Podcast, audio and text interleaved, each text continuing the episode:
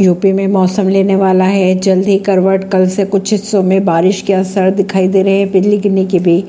alert हुआ जारी आने वाले 15 और 16 अक्टूबर की अगर बात की जाए तो सुबह तक बागपत बिजनौर मेरठ मुजफ्फरनगर रामपुर सहारनपुर आदि के आसपास बिजली गिरने के आसार है साथ ही इन जगहों पर बारिश भी